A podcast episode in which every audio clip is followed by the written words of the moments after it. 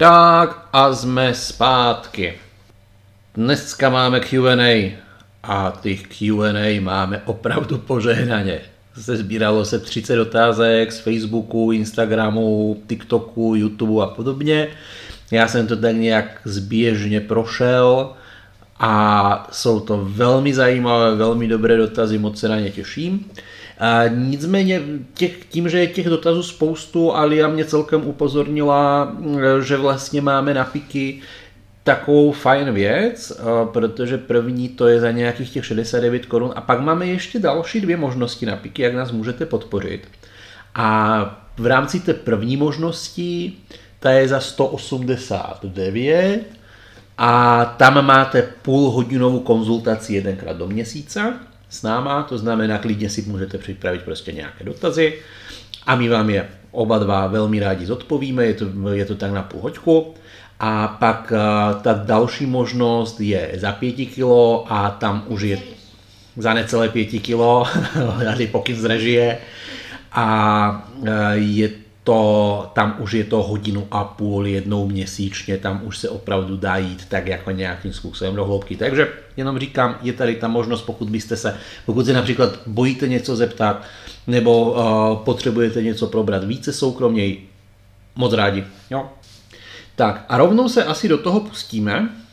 První dotaz máme tady z YouTube, bude takový jako delší, tak se to budu pokoušet přečíst. Zdravím, mám takový delší dotaz. To je vidět. Setkala jsem se již s mnoha definicemi či vysvětlivkami, co je a o čem je čarodějnictví a každá teorie se dost liší. Samozřejmě není čarodějnictví jako čarodějnictví, existuje mnoho cest a každý to vnímá jinak, jen se prostě nemohu nezeptat, jak to vnímáte vy. Čím je vlastně tato cesta specifická a čím se liší od jiných směrů? Když mi někdo řekne, že se věnuje čarodějnictví, co si mám představit? Že slaví sabaty, uctívá božstva, žije v souladu s přírodou nebo třeba vyvolává entity a komunikuje s nimi?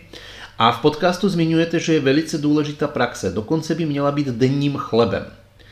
Tak jakou praxi konkrétně máte na mysli? Jakože jestli je tou praxi myšlena například tvorba škapulířů, denní komunikace s božstvy, výklad karet nebo přímo rituály a složitější magické operace? Děkuji předem za odpovědi. Je to opravdu taková jako hodně komplexní otázka a e, tak trochu rozumím. A v podstatě na tuhle, na tuhle tému e, se vedou kolikrát i diskuze i v zahraničí vlastně, co je toto čarodějnictví a kolikrát jaký je rozdíl mezi čarodějnictvím a magií. A e, já jsem to v podstatě jako pojmenoval, právě jsem o tom diskutoval na jednom zahraničním serveru a tam jsem jako to popsal, že v podstatě jako to čarodějnictví má z mého úhlu pohledu v podstatě má víc takový ten měsíční aspekt. Více se tam pracuje s tělem a s fyzickýma věcma, s emocema, s intuicemi, s intuicí a podobně.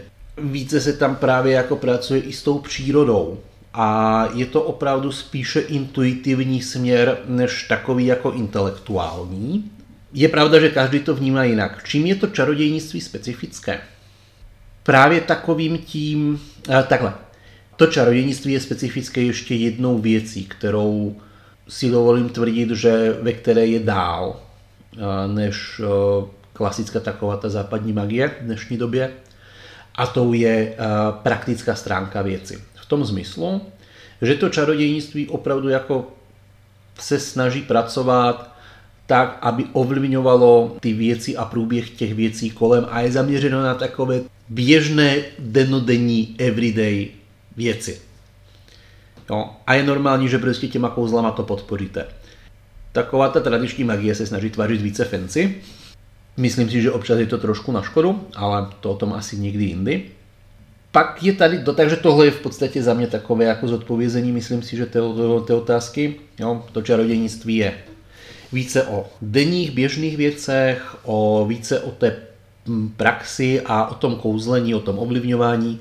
Je to více o práci fyzickýma věcma, sympatetickou magií, měsícem, intuicí a tak dále.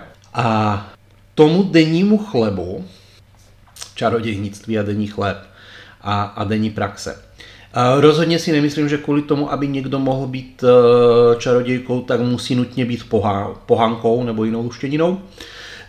že by musel slavit sabaty. To žití v souladu s tou přírodou. Tam jako ten kontakt s tou přírodou by tam měl být větší a i trošku jako znalost té přírody. Vyvolávat bytosti a komunikovat s nimi, to si myslím, že taky jako je fajn věc a k tomu čarodějnictví to patří. A z těch denodenních věcí Osobně si myslím, že eh, dnes, dnes v rámci nějakého toho novodobého čarodějnictví asi dvě základní věci. Nějaká forma meditační praxe a na začátek jenom prostě jako například sledování dechu, ale nějaká zenová meditace, ale prostě nějaká trošku práce s vlastní myslí. A pak denní práce uh, s duchama ale, a s bytostma, ale spíše v tom zmyslu s těmi lokálními, místními duchy, prostě s tím, s čím i kdysi jako v rámci lidového čarodějnictví se tady pracovalo, něco jako domovíkové a podobně. Prostě ty bytosti té přírody a toho lesa, není nějaké vzletné uctívání nějakéhokoliv pohan, pohanského panteonu. Jo. Ale a znova, není to uctívání, je to práce s nimi, je to nějaké navazování kontaktu, pak nějaké domlouvání v rámci toho kontaktu, nějaká, řekněme, výměna služeb nebo podobně, znova zaměřeno hrozně, hodně prakticky. A tohle si myslím, že jsou dvě takové integrální části toho čarodějnictví na začátku, ze kterými by se asi mělo začít. Tak, teďka máme tady otázky z Instagramu. Je magie vhodná i pro člověka, který má z takových věcí strach? Velice jednoduchá odpověď by byla ne, rozhodně ne, nedělej to. Ale ta odpověď je trošku složitější, a otázka zní, z čeho konkrétně ten člověk má strach a z jakých věcí má strach. A proč, proč z nich, co je původcem toho strachu. Celkově mám pocit, že v poslední době eh, s nástupem sociálních sítí a hlavně TikToku mm, začal panovat tak jako v takovém tom mainstreamovém mm, a nejenom čarodějnictví, ale obecně v té mainstreamové spiritualitě takový ten strach práce s bytostmi a používání nějakých kouzel a magie, že lidi mají pocit, že to asi funguje jako v hororovém filmu. Lidi, tak jak všichni víte, že magie nefunguje jako v Harry Potterovi, tak stejně magie nefunguje na principu hororových filmů. Za tuhle hlášku mimochodem děkuji uh, Jasonovi Millerovi. No, uh, mám, mám ji od něho a je potřeba si zhodnotit, čeho se bojím a proč se toho bojím. Pokud je to nějaký iracionální strach způsobený přesně nějakým sociálním konstruktem a la Witchtalk, bych možná tohle jako nebral úplně jako relevantní důvod, proč začít s magickou, respektive proč nezačít s magickou praxí. A pokud tam je něco jiného, tak možná je to přesně ten důvod, proč s tím začít. Možná má někdo otevřené nějakým způsobem víc vnímání, vnímají z té věci, potřebuje se to naučit pracovávat. Tam si myslím, že je o to víc potřeba, aby s tím nějakým způsobem pracovat začal. No, ale vždycky je to na vás. Je to vaše osobní, individuální, svobodná volba. Nikdo vás k tomu nemůže donutit. Tak, další otázka. Je jedno, v jaké části dne provádíme kouzla? Tohle je velmi dobrý dotaz, moc díky za něj. Ano i ne. Pokud potřebujete to kouzlo udělat teďka, hned, okamžitě, v tomhle momentě, udělejte ho. Udělejte ho s věcma, které máte po ruce, je úplně jedno, jaký je čas.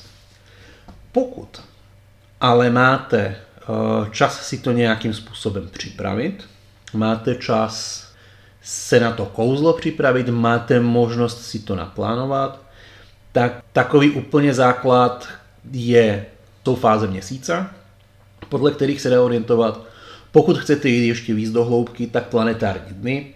Pokud chcete ještě úplně víc jít do hloubky, tak planetární dny a planetární hodiny. Je potřeba si to představit jako skládačku. Tady mám kouzlo a to je ten základ. Eh, respektive skládačku. Vaření jídla. Kouzlo, mám základní recept. Když to udělám v tom správném měsíčním cyklu, tak tam přidám další vrstvu, přidám tam nějakou další ingredienci, která to jídlo zlepší. Když tam přidám planetární den, vhodný, tak zase tam přidám nějakou další ingredienci, která to zlepší. A když tam přidám ještě adekvátní planetární hodinu v daný adekvátní planetární den, tak to okořením ještě víc a ještě víc to zlepším. A když vlastně všechny tyhle čtyři věci spojím dohromady, Tada. Bude to mít rozhodně na to kouzlo efekt. Musím to dělat v tom čase? Nemusím. Je dobré to dělat v tom čase? Jo, bude to asi lépe fungovat. Oni ty staří a moudří věděli, proč eh, to rozdělili na planetární dny, planetární hodiny. Proč se některé věci dělají v danou fázi měsíce a podobně. Má to svůj význam. Takže uh, máme tady další otázku. Šlo by říct úplné základy? Uh, všichni řeší už pokročilé věci a nikdo ten úplný základ, třeba ochranu, neřeší. Uh, mám tady od Lii hrozně hezkou otázku, protože ona je u nás ten sledovatel těch sociálních sítí, že má spíše teda opačný pocit, že všude, všude se ve řeší to stejné, a, ale nic pořádně do hloubky, co je jako když tak občas do toho kontentu názoru, tak jako, tak jako mám možná trochu ten pocit. Nicméně, úplné základy. Uh, už jsem to vlastně říkal v tom prvním příspěvku. Úplné základy, začni meditovat a začni dělat nějakou, nějakou praxi. Když nechceš pracovat na začátku s bytostma, začni dělat malý pentagramový rituál normálného klasického typu. Jo, ne banishing, ale v podstatě to, co se nazývá jako invokační, invo, malý rituál pentagramu v invokační formě. E, na zřídle je ode mě k tomu poměrně slušný, rozsáhlý a e, dovolím si tvrdit v České republice nejlépe, nejlépe zpracovaný článek k tomuhle rituálu. Vychází tak na 5, 7, maximálně 10 minut. Můžete ho a je doporučované ho dělat po dobu 3 až 6 měsíců pravidelně každý den. Opravdu každý den.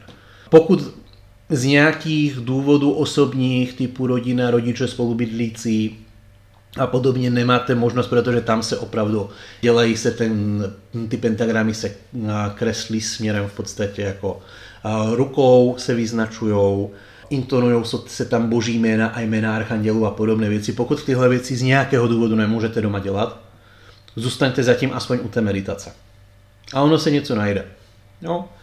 A když tak, tak místním duchům, prostě local spirits, prostě zapalte jim svíčku. Jenom svíčku. A jako bonus voda tyčinka. A jenom prostě řekněte nějakou úplně jednoduchou modlitbu nebo prostě prostě takovou prozbu nebo formu darování. Jo, tohle je pro vás místní bytosti, skak, zapalit svíčku, tahle vůně je pro vás. Jo. A ideálně pak ještě sklenici vody například, nebo mléka. Jo. A jako začáteční praxe si myslím, že bohatě stačí. Ono pak se může stát, že právě ty bytosti tě nějak, vás nějakým způsobem prostě jako buď kontaktujou, a, anebo vás nějakým způsobem dovedou nepřímým, ale někam vás dovedou a dovedou vás nějaké například další praxi nebo vám ukážou nějaké možnosti. Jo? Stává se to. Tak, hmm, máme tady další otázku. Vyvolávání živlu v kruhu. Je proto speciální zaříkadlo? Pokud si vzpomínám tak, a to už je jako hodně let naspátek, tak myslím si, že Modrý Buckland a obecně ty knižky ovice mají jako mm, e, tam nějaké, nějaké inkantace a nějaké zaříkadla, mm, když se otevírají jednotlivé uh, kruhy jednotlivým živlům. Pokud se náhodou mýlím, tak klidně nám napište, opravte mě. Popravdě já úplně jako specialista na vyvolávání živlů v kruhu nejsem. Pokud bych to vzal ze Zlatého úsvitu, tak tam se dělával takzvaný velký pentagramový rituál, nebo hlavní pentagramový rituál, který se dal upravit na to, aby se otevřel v podstatě v daném prostoru, aby se otevřel jeden konkrétní živel. Nebylo to ale formou nějakého zaklínadla, bylo to spíše formou kompletního rituálního magického úkonu a intonování zase nějakých jmén a kreslení těch pentagramů v nějaké, v nějaké formě od nějakého cípu a podobně. Takže tolik vyvolávání živlů v kruhu. Pokud bych to chtěl dělat já sám, tak bych si prostě to zaříkadlo asi nějakým způsobem napsal. Aby mělo nějakou formu, aby dávalo smysl mě, aby zároveň mělo nějakou štábní kulturu, ale klidně prostě si to nějakým způsobem napsat sami. A pokud nějaké zaříkadla na vyvolávání živlu v kruhu znáte, tak klidně dejte vědět. Ještě by fungovaly podle mě jako živlové možná uh, modlitby od Levyho k jednotlivým bytostem. By taky asi mohlo být celkem fajn. Tak. OK. Zase další zajímavý dotaz. Prosím epizodu o vampirismu. Jak funguje, jak vzniklo základní informace o něm. Možná něco bude tak za rok, za rok a půl. Já jsem se téhle problematice věnoval poměrně dlouhou dobu, hodně dlouhou dobu. Naleznete na Divinoru nějaký článek, naleznete na YouTubeovém kanálu Zřídla nějakou přednášku ode mě na tohle téma, na tuhle problematiku. Momentálně nemám epizodu, eventuálně webináře na plánu. Vysvětlím i vlastně proč. To z toho důvodu, že momentálně se tomu v rámci své praxe nevěnuju. Pokud bych měl o tomhle něco eh, udělat v delším formátu, eh, musel bych to zase nějakým způsobem si trošku oživit, když to řeknu takhle, k některým těm technikám a věcem si sednout, některé věci přeformulovat a dát to do nějakého slušného konceptu, protože vlastně v téhle tematice moc ani té literatury a moc ani praktických věcí není, takže všechny ty věci jsem si vytvářel primárně pro sebe. A to znamená, že mám tam zakomponované věci, které fungují mně, ale nemusí fungovat ostatní. Momentálně se věnuju úplně jiným věcem a prostě bylo by to pro mě spoustu práce navíc, na kterou opravdu regulérně nemám čas. Má vlastní magická praxe mi momentálně jako zhltne tak cca hodinu, hodinu a půl, někdy i dvě hodiny denně. A to nepočítám studium, no, to opravdu jako regulární magickou praxi. A takhle to bude minimálně ještě nejbližších, počítejme tak 10 až 12 měsíců.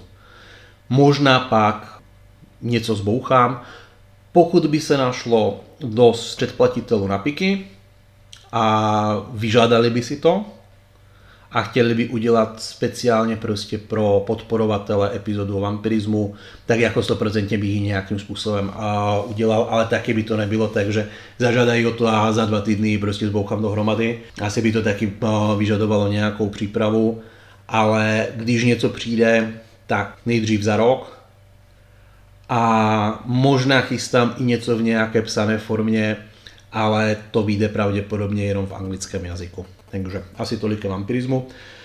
Hold, je mi líto, ale když tak, tak jako případně nějaké drobné dotazy, anebo pokud uh, znova to, co jsem říkal na začátku, je možnost těch individuálních uh, rozhovorů na půl hoďku nebo na hoďku a půl a tam se s tím o tom člověkem jako klíďom velmi rád pobavím. Tak, další otázka. Eh, zajímaly by mě informace na téma třetí oko nebo něco o duchovním probuzení. S Liou jsme psali článek, eh, na blogu respektive Lia psala článek a já jsem dělal odborního poradce. A dokonce jsme, myslím, že dělali i na Instagramu, jsme dělali nějaký stream na tohle téma vyloženě, kde jsme o tom mluvili. Takže doporučuji na tyhle zdroje.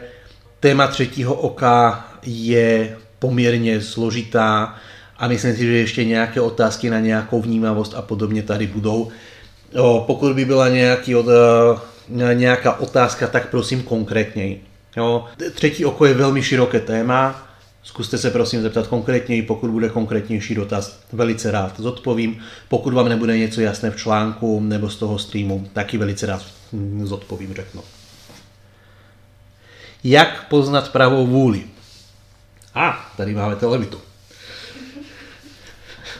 Ten smích z pozadí musíte slyšet. Hm. Nevím. Respektive možná vím. A neřeknu.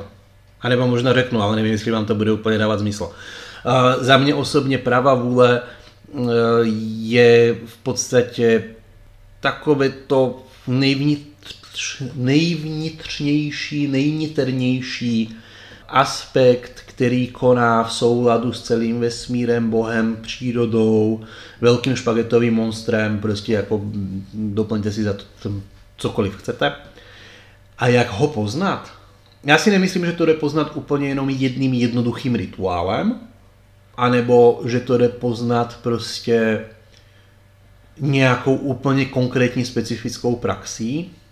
Co tomu hodně může pomoct, tak eh, je navázání, navázání eh, kontaktu, eh, to, co se v západní tradici hodně často označuje jako svatý anděl strážce, což může být, někteří říkají, že je to bytost, někteří říkají, že je to prostě jenom nějaká forma vašeho vyššího vědomí. A si myslím, že je to něco mezi. A to by mělo pomoct poznat tu pravou vůli. Jak, jak toho kontaktu dosáhnout? No tak máte tady Abrambelinovou magii, you can try it. No, ale to si nemyslím, že je úplně pro každého. Pokud to nechcete mít v takovém tom eh, klasickém západním ezoterním křesťanském konceptu, velice moc na tohle téma a hlavně prakticky doporučuji Helios Unbound od Nika Ferela. Nicméně opravdu to není knížka pro začátečníky, je to knížka spíše pro pokročilé. Předpokládá se tam i nějaká znalost právě golden davňáckých věcí, golden davňáckých rituálů.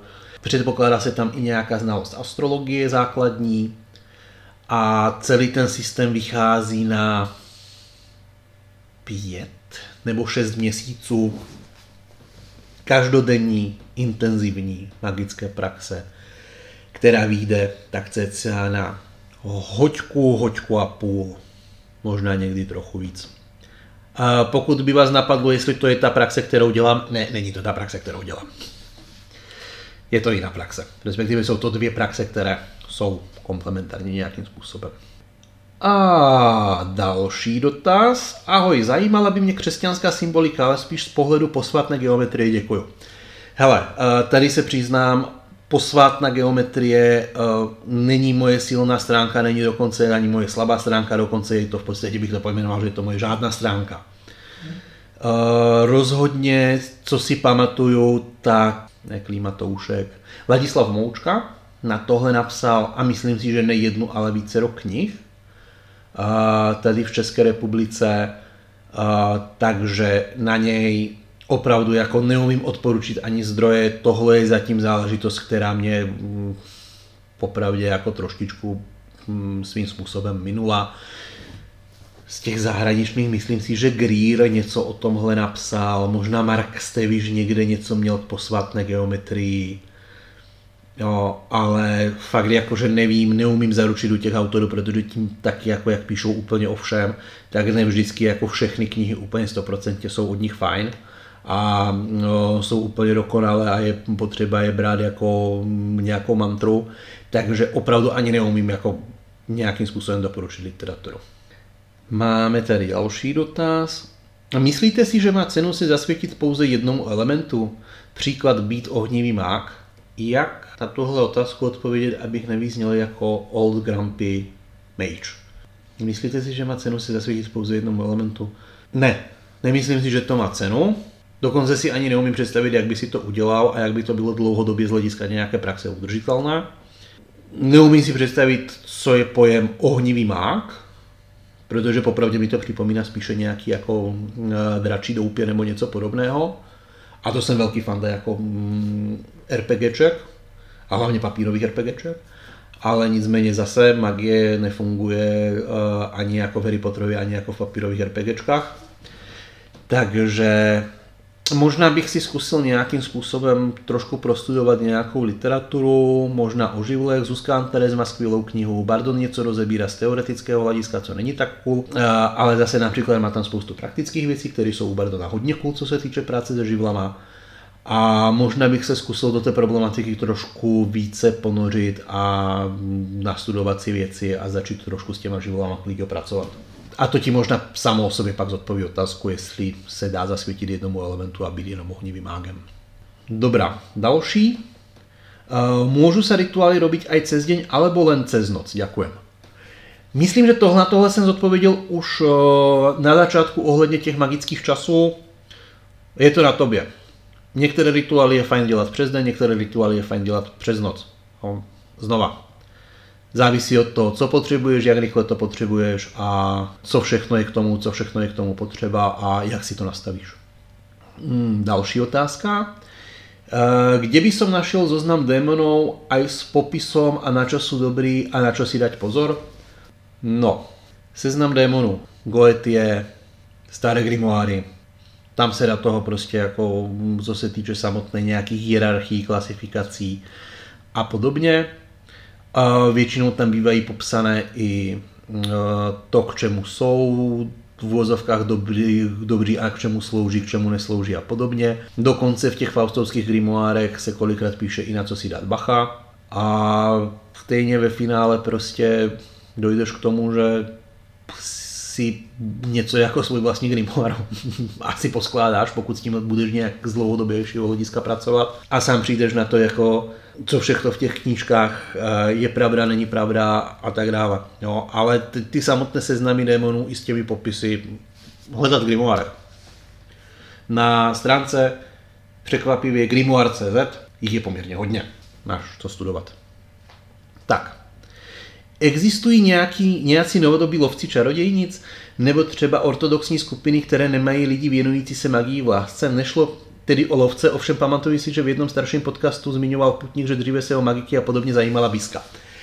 OK, tohle možná trošku rozvedu. Ono to nebylo o tom, že by se jenom o magicky praktikující zajímala, bylo to, bylo to na Slovensku, byly to státní složky na Slovensku. Nebylo by to, že by se zajímali speciálně jenom o ně, ale vlastně tím, že tehdy byly na Slovensku v rámci ministerstva vnitra hodně silné, řekněme, křesťanské vlivy, tak se zajímali v podstatě o cokoliv, co vybočovalo z normálu, jo, z hlediska jako klasického katolicismu. Jo, takže e, k téhle informaci abych to trošku uvedl na pravou míru. Jo, a samozřejmě do toho tím pádem jako spadaly i, i různé skupiny lidí, kteří praktikovali nějakým způsobem veřejněji a byl o ně zájem, ale že by je prostě jako vyloženě lovili nebo něco podobného, to jako se říct nedá. Uh, novodobí lovci čarodějnic, tyjo, víš co, jako vždycky v Americe jednou jako za rok, za dva, jedno, dvakrát za rok na mě vyběhne, vyběhne nějaký článek nějakých uh, pravověrných exorcistů, který uh, prostě jako ne že loví čarodějnice, ale snaží se ochránit celou Ameriku proti eh, nějakému spiknutí židoještěrů a podobné ptákoviny. A nemyslím si, že by dnes eh, byli, dokonce si dovolím tvrdit, že i v rámci křesťanské církve, křesťanských církví, vyloženě skupiny, které by byly jako lovci čarodějnic. Jo? A který by prostě jako po těch lidech nějakým způsobem šli. Ona si v podstatě povětšinou ta magická komunita jako v tom dělat si zle navzájem vystačí poměrně sama. Celkem dobře. No. Takže jako nějaké skupiny asi pravděpodobně jako se najdou, ale jako jim přisuzovat váhu a jaký je jejich reální dosah, nevím, netuším. Tohle je opravdu jako spíše záležitost Ameriky. Tak, pomaly se přiblížíme do půlky. Teďka budou následovat otázky z TikToku. Může si člověk říkat čaroděj, čarodějka, i když kouzla a rituály dělá jen někdy? Musí mít člověk dar nebo tak? A jak to zjistit? Tohle jsem nakousl už v jedné klavikule. Nenazval bych to možná až tak úplně darem, ale musí tam být nějaký potenciál, nějaká forma talentu. Musí tam být něco vevnitř, co ty lidi k tomu prostě jako táhne. A to je hrozně důležité, protože většinou se ty lidi pak k tomu jako i nějakým způsobem dostanou a hlavně zůstanou u toho. Ano, můžeš si říkat čaroděj a čarodějka, i když kouzla a rituály děláš jen někdy. Samozřejmě. Je takové jako všeobecně brané hlavně u lidí, kteří se tomu začínají věnovat, že mají tendenci brát takový ten archetyp toho té čarodějky nebo toho mága, který prostě každý den dělá prostě jako nějakou magickou praxi a prostě každý den kouzlí a dělá rituály a všechny tyhle věci. Nope. Jo. Asi pravděpodobně jako většinou si člověk nechává nějaké základy právě prostě jako možná nějaké obětiny nějakým, nějakým bohům, prostě dárečky pro nějaké bytosti a podobně. Ale z vlastní zkušenosti já například a u většiny lidí, kteří se tomu věnují dlouhodobě, to funguje nárazově. To znamená, je nějaký delší časový úsvěk, úsek, při kterém se věnuješ opravdu velmi intenzivně nějaké magické praxi a pak je časový úsek z nějakého důvodu, kdy se té praxi věnuješ méně. Někdy je to prostě to, že potřebuješ si zpracovat věci z předcházejícího období, Velice často jsou to o, takové ty běžné everyday věci typu práce, rodina, nějaké jako životní okolnosti, o, věnuješ se něčemu jinému nějakou dobu intenzivněji, například nějaké formě cvičení nebo podobně. To prostě Uh, není to tak, že prostě ka- každý má by každý den do konce svého života dělal hodinu a půl až dvě hodiny praxe denně. Nope. A to, jak zjistit, jestli máš dar? Hele, ono ve finále se to ukáže. Spousta lidí si myslí, že prostě jako, že tím darem je něco, že musím vidět bytosti, nebo je musím slyšet, nebo musím umět manipulovat s nějakou energií a musím umět léčit a musím dělat tohle a musím dělat tohle. Ve finále největším darem a talentem je to, pokud u toho vydržíš déle uh, než 3-4 roky a pokud u toho vydržíš. První takový milník je, když člověk nastoupí na vysokou školu, a druhý milník je tak kolem třicítky, kdy přijde rodina, děti, účtenky, hypotéky a podobné věci. Jo. Asi největším darem magii je zůstat u toho, i když se ti dějí normálně klasické standardní běžně věci v životě, prostě jako i když prožíváš ten život, tak zároveň máš podat sílu na to se věnovat. Jo. A to je tím darem. To je ta vnitřní síla, jo, která tě u toho nějakým způsobem a zase nemusí to být denní praxe, ale vždycky se k tomu vrátíš, nebo je to tam prostě někde na pozadí a kontinuálně se k tomu prostě v nějakých cyklech vracíš a pracuješ s tím a, a zároveň to prodlužuješ a tak dále. Tohle si myslím, že je největší dar. Zbytek jsou fajn věci, ale nejsou zase úplně k tomu nutné. Jo. Protože pokud máš tu touhu toho vydržet, na tu sílu toho vydržet, tak to je vlastně tím největším darem. Tak, další otázka. Krystaly plus čarodějnictví. Jak využít a jak třeba spojit s kouzly? Různě. Těch možností je spousta. Můžeš to použít u rituálu, když pracuješ se živlama, když pracuješ s planetama, když pracuješ se zodiakálníma sílama. Můžeš to použít právě jako dary různým bytostem, můžeš to použít například jako něco, na, na co přeneseš sigil, pokud, má, pokud je dělaný v rámci jako nějaké planetární magie. Těch využití je opravdu spousta, ale je fajn vědět například aspoň takové ty základní analogie, který, který šutlík k čemu je, kde to najít. Věci z Golden Dawnu, ty to, tam, tam jsou celkem hezky udělané ty analogie. Okultní filozofie od Agripu, no, kouknout se tam a jsou tam přiřazené k jednotlivým, k jednotlivým planetám. O, o, prostě posánět si ty informace, podívat se po internetu a zjistit si, který kamen k čemu je. Už jsme za půlkou. Jak můžu komunikovat s duchy? Těch možností je spousta. Může to být nějaký channeling, může to být kivadlo, může to být klidně i ta OG doska, nebo OGia, nebo jak se tomu nadává. Um, může to být nějaká forma divinace, tarot může to být prostřednictvím astrálního cestování. Fakt, jakože duchové můžou komunikovat nějakou formou nějakých znamení klidně. Jo, je tam jako je těch možností je spousta. Pokud to vemu směrem jako na ty duchy, a nejenom na ty duchy, ale na ty bytosti, velmi důležité, eh, důležitý aspekt, na který se často zapomíná a nemoc často se připomínkuje, je ten, že sice s duchy komunikovat můžete, ale ono je celkem fajn mít nejenom tu schopnost komunikovat s těma duchama, ale aby vás i bylo trochu vidět. Aby v uvozovkách si vás ty duchové všimli a chtěli s váma komunikovat. Jo?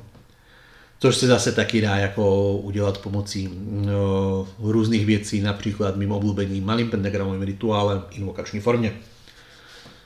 No, pokud byste na tohle téma měli nějak jako více otázek, klidně můžu rozebrat, ale tohle je takový jako zase, znova, je to takový trošku spíše všeobecnější uh, dotaz, takže zkuste se možná ptat konkrétněji. Nějaké knihy o čarodějnictví na doporučení.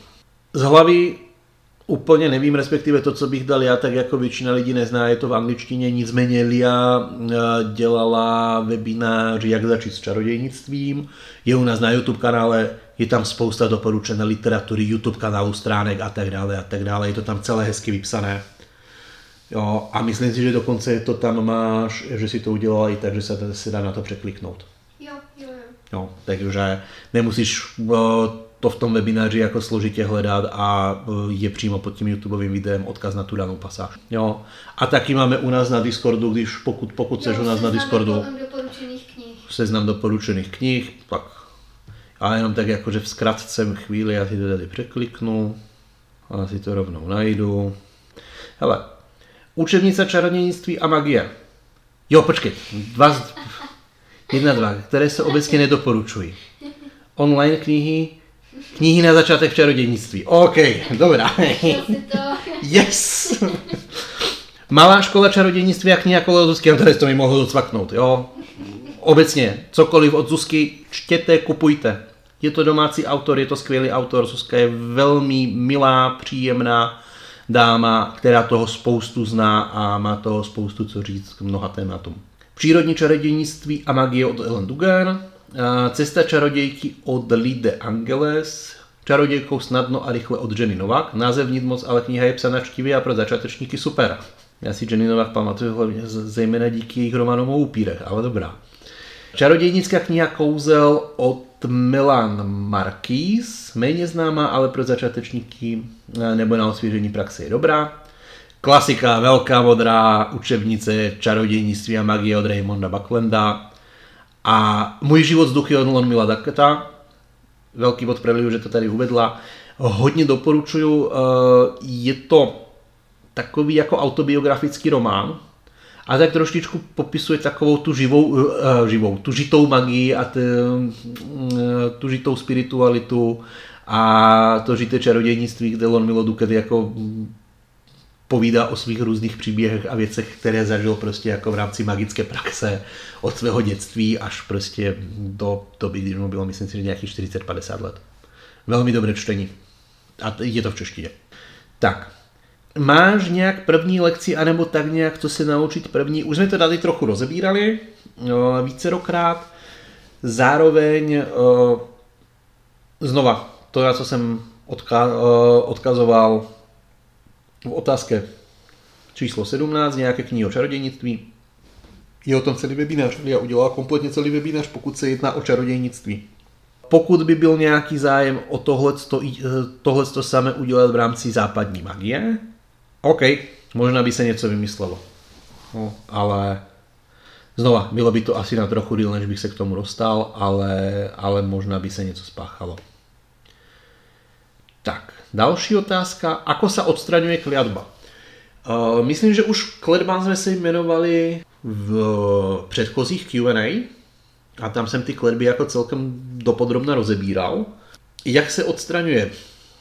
Otázka zní trošku, závisí, jaký druh kletby to je, jak čím byla způsobená, co způsobuje a na základě toho, pokud to děláš, anebo pokud to někdo dělá pro to odstraňování té kletby pro někoho, tak je to takový jako delší proces a nedá se to prostě popsat jednou, jednou dvoma větama. Otázka zní, jestli tam vůbec nějaká kletba je, jo, což taky jako se dá zjistit na základě několik, několika faktorů. A opravdu jako závisí, jestli jsou tam kletba, která například souvisí s rodinou, nebo takzvaná rodová kletba, jestli je to od někoho přímo, jestli znáš původce, neznáš původce, jo, co tam bylo použito, jestli tam byla nějaká sympatetická magie a tak dále. Fakt je toho jakože spousta, jo, to píšou se o tom celé knihy někdy. Co když mě někdo cizí telepaticky oslovuje? Bych ho oslovil telepaticky na tak. Ten raport tam je. O. Uh, Popravdě si neumím představit, jako respektive telepaticky oslovuje. Je to někdo, je to něco, je to nějaká bytost? Mm, nevím. Uh, pokud nechceš, aby cokoliv jako tě oslovovalo, tak klidně, klidně v té mysli prostě na toho člověka, když tě osloví, nebo ta bytost, tak prostě zarvi. Jdi pryč, dej mi pokoj. Nebo něco podobného. Nenapadá mě víc k tomu říct. Další otázka. Mohli byste něco víc povedať o atavizmoch, případně odporučit nějakou dobrou knihu na tuto tému? No, jsou knihy od Josefa Veselého, atavismus a pak něco ze zoofilí. Zoolatria a zoofilie. Zoofilie, mám tady pokyn z režie. Uh, ty knihy uh, nejsou špatné, myslím si dokonce, že jsou dobré. Uh, nicméně je to taková, jako, je to náročná četba, trošku si jako očekává, že člověk se vyzná i v některých psychologických modelech, vyzná se trošku v chaos magii, vyzná se v západní magii. Ten veselý to vyloženě popisuje už takovým způsobem, hele, jako když se chceš tomu věnovat, tak jakože už musíš jakože něco mít za sebou. Zmiňuje to v příručce Vysoký magie, takže ono Mm. jako když to zmiňuje vyloženě v téhle knize, tak Jo, takže má to asi nějak odstupňované a tím pádem jako i ta literatura je napsaná tak, jak je napsaná. Jo. Práce s atavizmami se věnoval částečně Josef Karika v zónách stínu, tam je o tom určitě nějaká kapitolka. Přemýšlím ještě, přemýšlím ještě ohledně atavismu, co se týče literatury. Uh, Josef, Josef Karika měl, myslím si, že tam vzpomínal atavismus v souvislosti s vampirismem v slovanské magii stoprocentně. Podíval bych se uh, do zahraničí, bych se rozhodně podíval na knihy a i tady. Vlastně jako myslím, že Carol něco měl. V Libernu a Psychonaut. U Hajna v Prachause si nejsem jistý. Nicméně obecně, pokud se jedná o práci s atavismama, mm, tak jak jsou většinou brané, rozhodně zabrovzat do chaos magie. Ono se v těch 80. a 90. hodně pracovalo s tím psychologickým konceptem, s psychologickým modelem, pohrávat se v té literatuře od nich. O, e, já osobně e, jsem kdysi v rámci našeho Discordu zbouchal definici atavismu, kde z mladického, z magického, z mladického, a ano, i z mladického, z magického hlediska to popisuju jako kombinaci různých manif, manifestací primordiálních sil života v mikrokosmu. Jo. Jako, eh, když by to chtěl hodně jako zakomponovat do kabany, tak v podstatě je to manifestace uh, Sefir z úrovní Briach, pokud to někomu něco řekne. Jo, rozhodně to nevnímají jako klifotické síly. A tyhle síly jdou za takových, za hranici těch pojmů, jako je například egregor, totem, bohové a i v podstatě jako za ty pojmy běžné psychologie, lomitko neurobiologie. V podstatě týká se každého z nás atavismus, ale u někoho se týká více, u někoho méně. Prostě jsou lidi, kteří mají prostě ten atavismus velice hodně silný. Jo? A pak s tím nějakým způsobem musí pracovat. Jako například to, přes ty věci, které popisuje v knížkách Veselý, a přes ty věci, které popisuje, popisuje v chaos magii, prostě mm, musíte si najít trošičku jako v těch ty, ty atavizmy, a tím, že jdou za hranici všech ostatních pojmů a jsou velmi těžce uchopitelné, tak každý si musí najít nějakou formu práce, která mu vyhovuje a pracuje s, s těma atavizmy a pracovat bude. Jsou možná těžší cesty, jsou možná lehčí cesty, jsou hodně často si myslím, že u některých lidí, kteří říkají, že pracují s atavizmama, tak jsou to možná někdy trošku slepé uličky, Jo, ale to se zase vždycky jako časem ukáže, protože platí to ještě duplování u tohohle, toho, tohohle toho tématu to platí a víc než u toho talentu k magii. V momentě, pokud to člověk prostě v sobě nemá, tak ho to dlouho držet nebude. Jo, prostě po roku, po dvou, prostě tuhle tematiku a tuhle část uh, uh, úplně opustí a ty lidi, kteří to mají otevřené nějakým způsobem přirozeně, tak ty se toho budou uh, držet a budou s tím pracovat, protože je to jejich přirozená součást. Další otázka. Vnímám energiu, cítím ju z ostatných aj z predmetov, no nevím ju využiť. Viete mi něco poradit? Ďakujem. Otázka zní, možná k čemu bys ji chtěl, chtěla použít. To, že ji vnímáš a to, že si uvědomuješ, že ji vnímáš, je hrozně fajn. A možná, možná bych se začal držet, zatím držel tohle. Jo? To, že něco vnímáme, uh, hned nutně neznamená, že to musíme nějakým způsobem využít. Jo? Taky teďka jako vnímám a vidím před sebou uh, prostě nádobu s tuškama, a nejdu automaticky a nezačnu hned s těma tuškama uh, kreslit a malovat jenom protože je vnímám a že je vidím. No, uh, fakt bych se možná na začátek držel a prostě jako si ladil prostě to vnímání a co všechno jsem schopen vnímat a co všechno jsem z toho schopen vyčíst. Prostě šel bych po téhle cestě. Ta práce s energií je takový jako hrozně nešťastný pojem a já až takový fanda toho energetického konceptu, respektive já vlastně nejsem fanda žádného z těch čtyřech konceptů. Já jsem fanda jako spojení všech těch konceptů dohromady. A já ani si nemyslím, že kterýkoliv z těch konceptů sám o sobě je pravdivý a navzájem se doplňují a spolu navzájem fungují. Ale ten energetický koncept je takový jako mm, pro mě asi ne nejhůř uchopitelný, ale velice těžce se popisuje, co s tím dělat. Ale mm, pokud chceš nějaký jednoduchý návod, začni dělat nějakým způsobem bojová umění. Jo. Pokud tě to hodně zajímá, tak možná ty vnitřní, uh, nějaké tajtí nebo uh, cviky typu Qigong nebo začni cvičit jogu a podobně. Tam se hodně s tou energií pracuje. Jo, a s, nebo s tím, co mi tady, jako co se většinou bere jako energie. Tam se to většinou nazývá jako nějaké čky, nějaká brána, p, brána, brána a podobně. Tak. Další otázka. Momentík, já se jenom podívám, jestli jsem náhodou nějakou nepřeskočil, ale myslím si, že nepřeskočil. Vím ohledně, eh, ohledně toho, že zvířata a děti jsou citlivější na energie než dospělí a cítím a vnímám, že doma něco máme. Ale jak mám zjistit, jestli je to dobré nebo zlé a v případě toho špatného, jak se toho z domu zbavit?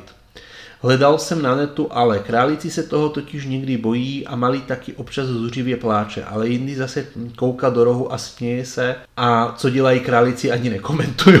jo, OK, to je závěr dobrý. Pokud cítíš a vnímáš, že něco doma máš, tak bych zkusil zjistit, co to je. Pokud z toho nemáš úplně vyloženě negativní pocit, tak bych opravdu zkusil zjistit, co to je. Pokud z toho máš vyloženě negativní pocit, tak bych to zkusil dát o, nějakým způsobem dopryč. Asi bych začal takovýma těma klasikama um, zapálit prostě nějaký pelíněk, o, zapálit nějaký santál nebo něco podobného doma. Vonou tyčinku, bylinky, šalvěj, funguje úplně skvěle. Prostě použil bych něco z tohohle. Pokud to nezafunguje, tak pokud umíš, tak prostě jako možná si vizualizovat nějakou formu nějakého bílého světla, prostě jako vyčistit tu místnost, dát to dopryč. Pokud nezafunguje ani tohle a opravdu pořád to chceš dát dopryč, tak například jako velmi zajímavá metoda a forma je udělat v podstatě obětinu té bytosti ve formě nějakého mléko může to být nějaký alkohol, nebo klidně to může být i nějaká svíčka, ale dávat tu obětinu s tím. Ale teďka samozřejmě jako si z toho dělám trochu srandu, ale prostě měla by tam být nějaká, nějaký přednes a nějaké přednesení toho záměru. Ahoj bytosti, tady máš tohle, táhni do prdela. Jo, tohle to ti dávám, aby si vypadl pryč. Budete se divit, ale opravdu to občas funguje velmi dobře. No, prostě té bytosti dáte dar, ale dáte dar s tím, že může ho přijmout jedině, když splní to, co po ní chcete. Jo, tady máš tu svíčku, jo, a vypadni do prdele, už tě ve svém bytě nechci. No, to fakt jako nezafunguje. Spousta magie takhle hrozně dlouho fungovala. Hodně často lidi mají takovou romantizovanou představu, že kdysi a prostě jako a oni uctívali ty bohy a uctívali ty bytosti. Jo, oni ji většinou uctívali proto, aby od nich měli klid, aby na nich nesesílali blesky, ohně, záplavy a podobné záležitosti. To nebylo z toho, že chtěli mít jako dobrý kontakt se svým božstvem. To bylo většinou kvůli tomu, že nechtěli mít s tím božstvem kontakt žádný. Jo? A pokud se obětovalo, tak to i celkem dobře jako fungovalo. Takže klidně to zkusit udělat takhle. Tak, další otázka. Jak moc je čarodějnictví spojeno s pohanstvím? Tak moc, jak chceš. Může s ním být spojeno úplně a nemusí s ním být spojeno vůbec. Není prerekvizitou k tomu, aby někdo byl čarodějníkem, čarodějnicí, to, aby byl pohanem. Pokud vám tohle někdo říká, tak buď trepe kraviny, nebo úmyslně lže. Žádné náboženství není predominantou tomu, aby byl někdo čarodějníkem, čarodějnicí.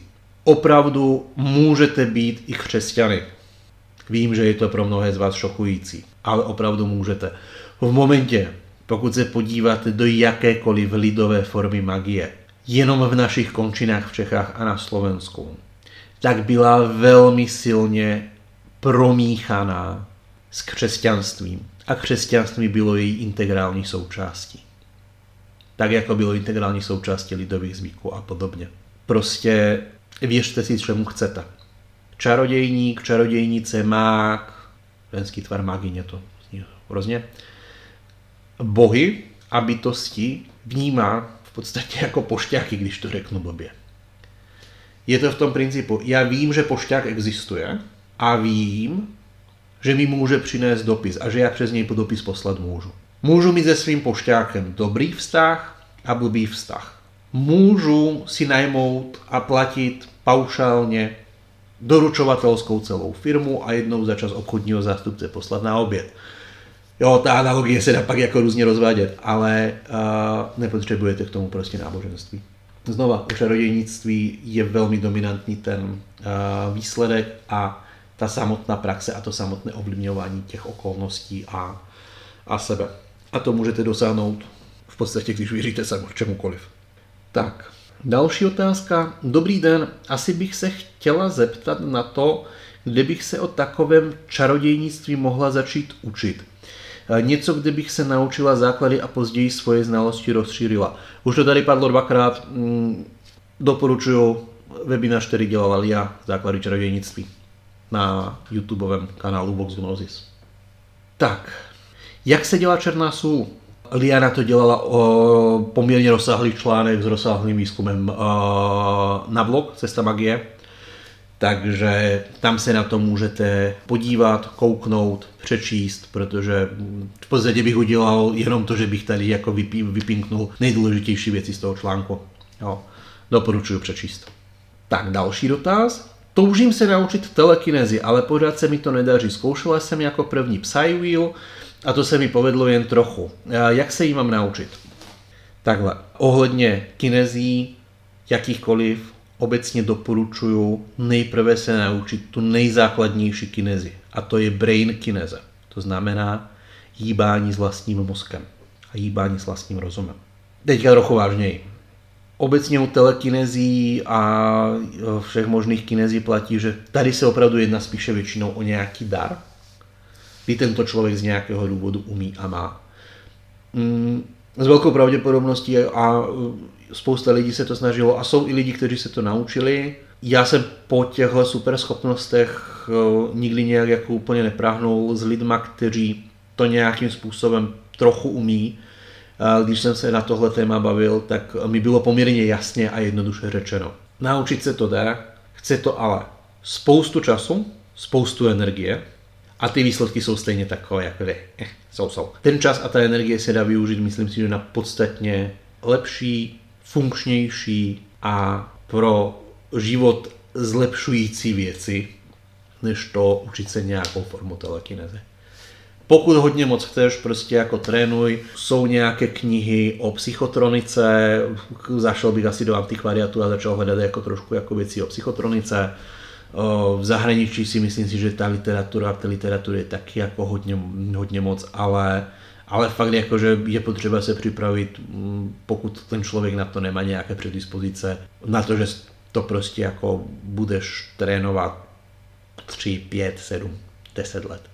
Jo. Otázka zní, opravdu to tak hodně chceš? Když jo, zhru do toho. Tak, a další dotaz. Ako si môžem zosíliť intuíciu? Mám ju veľmi slabú a chcela by som s ňou viac pracovať, ale neviem ako. Dá sa to? Dá se to, tohle je jako hodně dobrý dotaz. E, na, prácu, na práci s tou intuicí je vícero možností, je vícero metod. Co bych tak jako doporučil, Lia mi říkala, že kniha Ellen Duger, že tam se to... Přírodní čarodějnictví. Přírodní čarodějnictví, že tam se to, tam se to nějakým způsobem rozebíralo, řešilo. A já obecně bych k rozvoju intuice bych doporučoval znova klasickou meditaci se soustředěním jenom na dech. To znamená, sednete si, dáte se do nějaké vyrovnané polohy, klidně na židli, nemusíte sedět v plném lotosovém sedu a podobně a jenom budete se snažit vnímat svůj dech. Nádech, výdech a jenom svůj dech se vnímat. Když vyskočí nějaká myšlenka, tak prostě ji necháte projít nádech, výdech a takhle to prostě budete mm, se snažit každý den aspoň 5 až 10 minut a znova pravidelně věnovat téhle meditace a ono to hrozně, ono se to nezdá, ale ono to v podstatě pomáhá uh, zlepšit jak myšlení a trošku se uklidnit, tak to pomáhá zlepšit i tu intuici. Protože najednou nemáte uh, hlavu zaplněnou spoustu myšlenkama a tím, jak tu mysl trošku cvičíte i v tom soustředování se na dech, a v tom přirozeném plynutí těch myšlenek, že myšlenka přijde, necháte ji odejít, nesoustředíte se na ní. Jo, I když vám ten vyskočí prostřednictvím eh, při té koncentraci při tom soustředění na ten dech, tak to paradoxně pomáhá uvolňovat přesně i tyhle věci typu intuice, protože nemáte hlavu najednou zaplněnou spoustu informacema a lépe člověk funguje na takové té přirozené, přesně té intuitivní bázi. Je to hrozně těžko vysvětluje.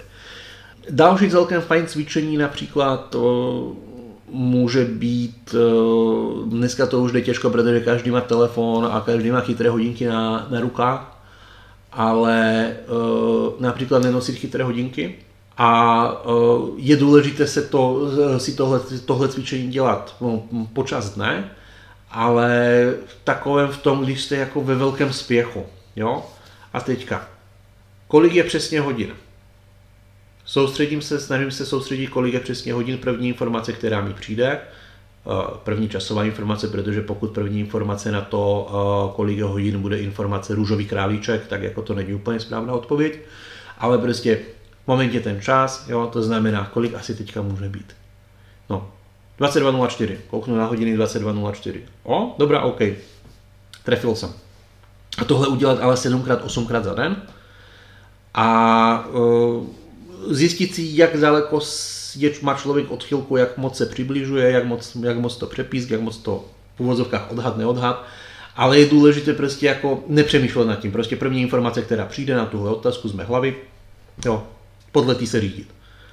Jo, a to pomůže trochu vytříbit tu intuici a možná ani ne tak úplně tu intuici, ale trošku si začít věřit a trochu začít eh, tak nějak jako fungovat zase na tu první dobrou. Tohle jsou asi dvě věci za mě k té intuici a jinak eh, ta knižka od T.L. Dugan. Poslední dvě otázky. Proč vidím, stalo se párkrát lidem svítil, svítili oči červené, ti lidé zlí, porucha osobnosti, taktéž na drogách a u jednoho až sadismus. Ne pořád, ale párkrát jim svítili oči červeně a byli mimo. Věřím, na démony oba skončili hrozně. Mohl do nich vstoupit? OK. Uh, první technický point. Opravdu děkujeme za jakýchkoliv dotaz, ale i mě moc pomůže, uh, protože Lia mi to překopírovává a já to občas jako projedu, ale většinou to moc jako neprocházím a e, když je ten dotaz tak nějakým, nějak víc jako prosím konzistentní a srozumitelný, zmysluplný a abych já mohl pak jako i dát nějakou rozumnější odpověď. Pardon, já si to ještě čtu ještě jednou, abych se v tom trochu jako vysomaril z toho. Hele, posednutí démonem, bytostí, netvrdím, že není, je, jsou na, tom postavené, jsou na tom postavené téměř jako celé tradice. Když se podíváme například na afrokaribská náboženství a například i na uh, nějaký domorodý šamanismus a podobně, takže říkat, že uh, posednutí neexistuje blbost. Uh, na druhé straně už to chce trochu zkušenosti a trochu cít pro to, aby člověk mohl říct, a tohle je posedlý, to, tenhle není posedlý a podobně. A je to velmi individuální, takže neumím říct, jestli do nich ten démon mohl vstoupit a nevím ani, jak ty vnímáš to, co je, uh, co je podle tebe démon. Uh, pokud vnímáš to, že nějakým lidem svítí oči červeně, hm, OK, dobré pro tebe. Jo. Pokud ti to funguje tak, že vnímáš, že těm lidem svítí oči červeně a že ty lidi jsou špatní a jsou pro tebe nějakým způsobem jako nebezpečný nebo podobně, tak prostě jako se podle toho řídit, drž se od těch lidí dál. Jo jako asi nevím, co k tomu jako nějak víc říct. No, rád bych, ale jako těžko se mi to posuzuje, jestli tam něco bylo, nebylo, nevím. Tak a máme tady poslední dotaz. Máš nějaký vysvěcovací rituál pro kostky za účelem věštění? Úplně přímo vysvěcovací rituál pro kostky za účelem věštění nemám. Obecně se snažím nějakým způsobem vždycky si všechny předměty, se kterými nějakým, nějak magicky pracuji, nějak jednoduše posvětit. To znamená, je tam nějaká vizualizace, je tam brát s nějakou svěcenou vodou a prostě k tomu nějaká, jako, může být nějaká inkantace. Jo, a klidně to může být úplně uh, zasvěcují tyhle předměty magické práci, ale musí tam být ten záměr, musí tam být ta vůle a prostě musí to být přeneseno do tohohle. Tak vysvěcuju víceméně skoro všechny věci, se kterými nějakým způsobem v magické praxi dělám. A někdy ještě používám jako komplikovanější postupy. Obecně se mi osvědčilo tím, že pracuji zejména s geomantií. Vždy, když dělám danou divinaci, tak tu divinaci v podstatě zasvětit, respektive pro, provedu invokaci A tu invokaci, ta invokace se dá provést dvěma způsoby.